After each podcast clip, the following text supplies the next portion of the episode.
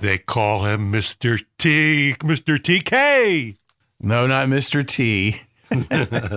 you love coming up with new nicknames for me, don't you? Mr. Kent. They call him Mr. Kent. Kent, Tom I- Kent, double O cool one. Yeah, yeah. You never want to get on the internet anything medical. You know, I've been thirsty a lot lately. You know, I have a dry mouth and I'm always constantly taking a big swig it's of the water. humidity in your house. I don't know. According to this, I've got diabetes. Uh oh. You know, You should not. I know, I know. What are you going to do? What are you going to do? What's this world coming to? If you have some kind of relationship with your family physician, Right. we actually do have her phone number if we need it. We have her cell phone number, but we would never call her unless it was some kind of emergency. But the point being, if you have a relationship with your family doctor, you should at least have their email address, don't you agree? Yeah. And you can just ask them. Uh, they're going to say, come on in. No, I'm telling you, if you have that kind of relationship, they'll tell you stay off the internet. Do not read all this crap out there on the internet because you'll become a hypochondriac. All right. Now, look, let me ask you this Do you have a, a phone that, that's not a cell phone, like a regular home phone that just, A landline? yeah, Yeah. Guess what? you never answer it? Correct. You know why? I know because twenty six billion robocalls last year in America. Solicitors. Yep, twenty And, six. you know, they've got some kind of method now where I think the phone just rings and rings and rings and it says unavailable. And it's computers calling to see if anybody's actually going to answer. And then if you do pick up one of those calls and decide if it's actually a phone number attached to it and you're going to block the number, right? Whatever happened to the do not call list? by I the don't way? know. But if you happen to pick up the phone, nobody's there. You know why? Because it's a computer calling to see if anybody picks up the phone. Right. Then it tells 10 other solicitors, hey, somebody's going to pick up this phone.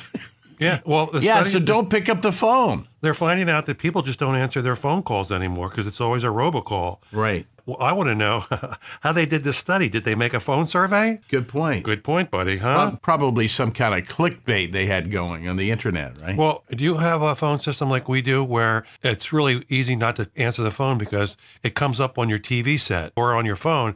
It says who's calling. You know, it has it says spam robocall or it says the person. You know, if you don't know, right? Do you have that? Man, you are high tech. No, we don't have that. Yeah, so that makes it easy. So you don't even have to get up off your fat ass to go answer the phone No. or even see who's calling. At least I can get my steps in on my Fitbit by, you know, getting up, going to see who's.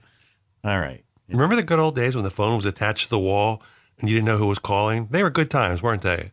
That was before my time. You're a rotary dial kind of guy. You're from that generation, right? But you know, here for you millennials out there, they're having these problems. If a telemarketer calls, you know what you do? You hand the phone to your kid and tell him Santa's on the phone. right? Isn't that a good one? No. Or, you know, sometimes when people answer the phone and they're a little bit awkward because it's rude to just, I don't know, some people have no problem just saying, get off the phone. I'm not talking to you. What you do, the best way to do this, right in the middle of the sentence, you just hang up the phone. That way, they suspect you, you didn't hang up on them. There- The line was cut, right? Is that a good one? Well, if it's a landline, there's a good chance the line's not going to be cut. But it works well on a cell phone. Have you ever done that where you're on the phone with somebody you just didn't want to talk to and you actually knew and you had a relationship with that person and they're just going on and on Yep. and on? All of a sudden the line goes dead. No, I haven't done that. But I've had that feeling when people call, oh, just get on with it already, right? Thomas? Thomas? Gotcha. Man, so- I thought we were off the air. What happened? Oh, you did. You did my own duty. You did me. You Uh, I did, did, me. the duty to you. Right. That's right. Now, yeah, yeah, you're on your cell phone and you're having a conversation. The person's just going on and on and on. You can get away with it on your cell phone because cell phones often, what do they do? They drop. Yeah. So you just want to drop that person on their head. I like to drop you in the head. You scared me right there. I thought we, Yeah. um, we're off the air. Yeah, and and then you realize if you're the person doing the talking, I've Right. just been sitting here talking to myself. Right. Tom and Mike. Let me tell you this, pal. You're gonna love this story. You keep saying that. You're gonna love it. You know, you'll love this one. Oh, You'll love this boy. one. There's this 14 year old girl, right? And she's lovesick, and she wants to see her boyfriend, and she has no way to see him, no transportation. She's not driving yet. Blah blah blah. No money for anywhere. Here's what she does. she calls a pizza delivery guy to the house next door So when the pizza comes to the house next door and he goes to the front door, she runs out of her house, jumps in the pizza car, and takes off. You got to give her props for creativity, don't you?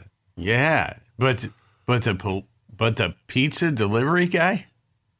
Well, she took his car to go see her boyfriend. Oh, I see. Okay, Yeah. I, thought maybe she was running off with that guy. no, it's like white trash Uber, right? White trash Uber. Yeah. but you're right. Why not just date the pizza delivery guy? Same results, quicker, no crime included, and free pizza. Right, Right? You're right, buddy. Look at you. one step ahead of you, my friend. This girl's going to go far. She's thinking out the box like that. We need people Thinking like that. out of the box. with out of the pizza box. It's a story made me think about my youth. I remember I wasn't that young. I was probably in my 20s, and I fell in love with this girl who was five years younger than me, and she went off to University of Texas in Austin. And I grew up behind the Villanova University football stadium, and they would play their games on Saturday.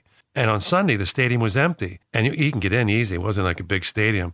And there was this press box, and in the press box were a bank of phones. And on Sunday nights for about, I don't know, eight or nine weeks, and you know, it wasn't that long ago. People don't remember this. A long distance phone call was expensive. Right.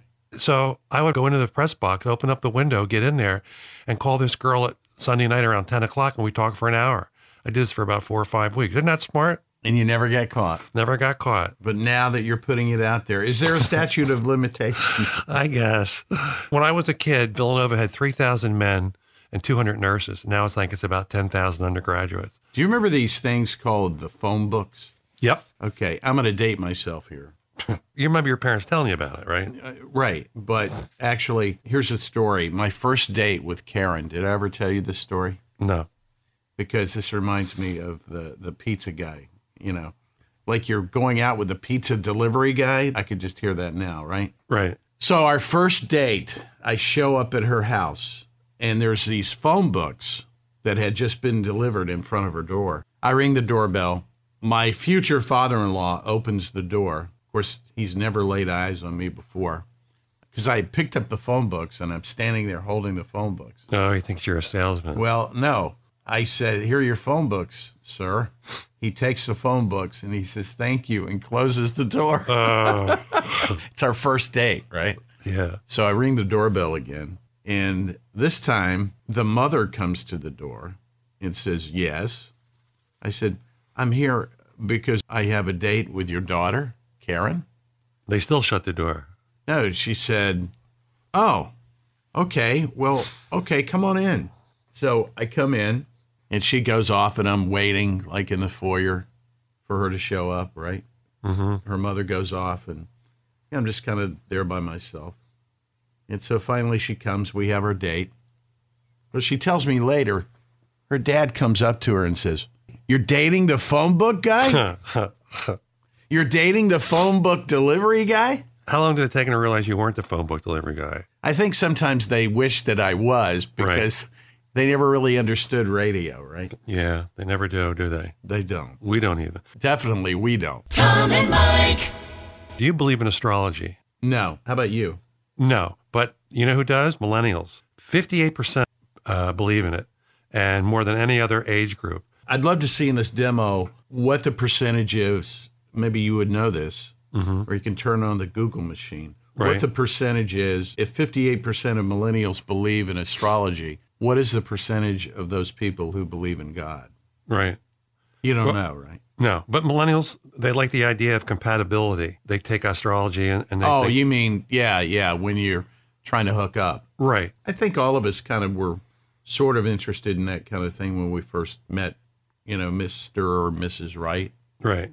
Well, here's what's interesting 26 of Americans believe in it, 23% believe in witches, and 32% believe in UFOs. So more people believe in UFOs than they do in astrology. And ironically, the exact same percentage of those folks who believe in UFOs believe in Trump.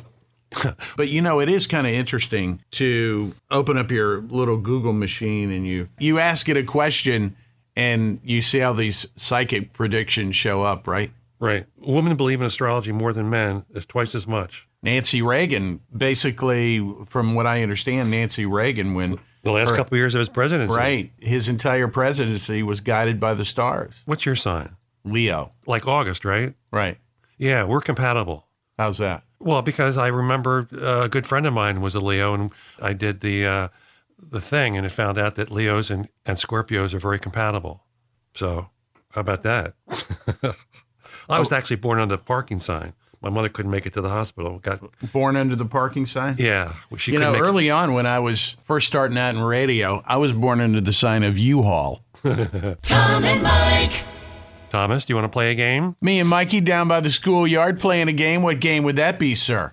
Who said this famous quote? Now I make it easy for you. Famous quotes, who said it? Yep, famous quotes in history. Now, I always make it easy for you because I give you three options. It's hand tailored toward you because even though you're the Renaissance man, Are I you give trying to say I'm not that smart? Oh, here we go. Here we go. You ready? Ladies and gentlemen, And now it's time to play a game. Famous quotes. Who said it? But man is not made for defeat. A man can be destroyed but never defeated. Now, who said that? A man can be destroyed but never defeated. A man is not made for, For defeat, for defeat. Ernest Hemingway, Muhammad Ali, or Malcolm X? Ernest Hemingway. You got it, buddy. All right, Look at you pulling one right, for, one for one. All right, you're- out you're- of my yin yang. Yeah, all right, here. Number two. All that we see or seem is but a dream within a dream. Was that Martin Luther King, Edgar Allan Poe, or John Coltrane? Coltrane. Edgar Allan Poe. One for two. Edgar Allan Poe, home of the Baltimore Ravens. There you go. Here's three. It is far better to be alone than to be in bad company. Was that said by George Washington, Winston Churchill, or Shelley Winters? Simon Kirk from the rock band Bad Company. I don't know. George Washington. All right. Come on, you're not even trying. Uh, Well, you put too much thought into this. You make it too difficult. Even multiple choice, I'm not good. All right, here you go. Number four. Whoever is happy I'm going to recover. Whoever is happy will make others happy too. Anne Frank, P.T. Barnum, or Bob Hope. Whoever is happy will make Bob others. Hope. Anne Frank. Oh gosh. I suck at this game. Here are number five. There is nothing on this earth more to be prized than true friendship. Marilyn Monroe, Thomas Aquinas, or Pee Wee Herman. Thomas Aquinas. You got it, buddy. You're coming on strong. Here you go. recovery, recovery. The secret of getting ahead is getting started. John Rockefeller, Mark Twain, or Hannibal. Uh, let's go with Mark Twain. Yeah, there you go. Now you've got three of them. All right, here we go. All our dreams can be true if we have to courage to pursue them. Was that Shirley Temple, Walt Disney, or Gabe Kaplan? That sounds like something Walt Disney would have said. There you go, buddy. Look at you. You're on a roll. All right, last one. You ready? Don't blow it. Yeah. The only true wisdom is knowing you know nothing. Carl Sagan, Stephen Hawking, or Socrates? Socrates. You came on strong. You, you should give yourself a give yourself a pat on the back. Was that correct? Yeah, that's correct. Wow. See that? You were like really floundering there for a second, and you showed people that you are the true Renaissance man. Smarter than the average Yeah. DJ. Which isn't saying much, by the way. Famous quotes. Who said it? Tom and Mike. You know, you've often said you're not a broadcaster, but I have to say, you do have excellent mic technique. Thank you. A mic working the mic. Yeah. Yeah. Remember- yeah. There's a good reason why your name is Mike, right? Right. Remember a couple weeks ago we talked about anti-vaccine, the two states that have all these measles that people allow not to vaccine their kids. Well, turns out that a woman went on social media to ask how to protect her unvaccinated three-year-old from measles. She didn't vaccinate her kid. There's a measles outbreak, and now she's looking for help. The kid's only three, right? So do you have any suggestions for her, Thomas? And the reason being she didn't want to. She's an anti-vaxxer. but why? Is it a religious thing? Mm, it's a combination of stupidity, religion, and just this fear of that, that there's some kind of poison in the vaccine. And there's some kind of conspiracy to hurt everybody in the population, right? yeah. Do you know what the acronym for fear is? What? False evidence appearing real. Okay. There we So that's her deal. It's all about fear.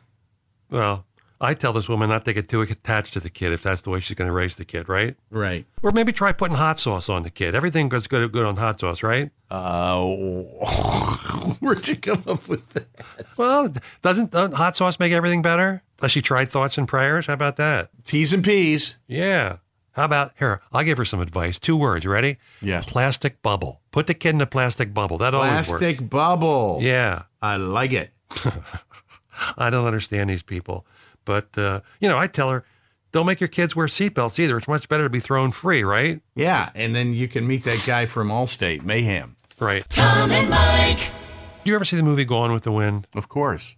I never have. It's a classic. I know it's coming back. They're going to return it to movie theaters to mark its 80th anniversary. Do you know? I never knew this either. It's the highest grossing film of all time. That kind of makes sense. It's made over three billion dollars. Wow. Yeah, it's been nominated for 13 Oscars. It's won eight. It's one of the most revered motion pictures of all time. And you know what I say? Frankly, my Thomas, I don't give a damn. But you're going to see it when it comes No, back. I'm not. So it's going to be released in all the theaters, wide Yeah. release, right? Yeah. So you can see it on the big screen. Was the original version? I can't remember. Was In it color? was it in color? I think so. I think so. It was one of the first color films, but I'm sure this has been remastered and and the colors have been enhanced and Right. it's been digitized, don't li- sanitized. yeah, I and- don't like when they recycle stuff. I, I personally, I thought it was in poor taste when they recycled Jaws with a laugh track. Well, that wasn't right, was it? with the laugh track. Tom and Mike.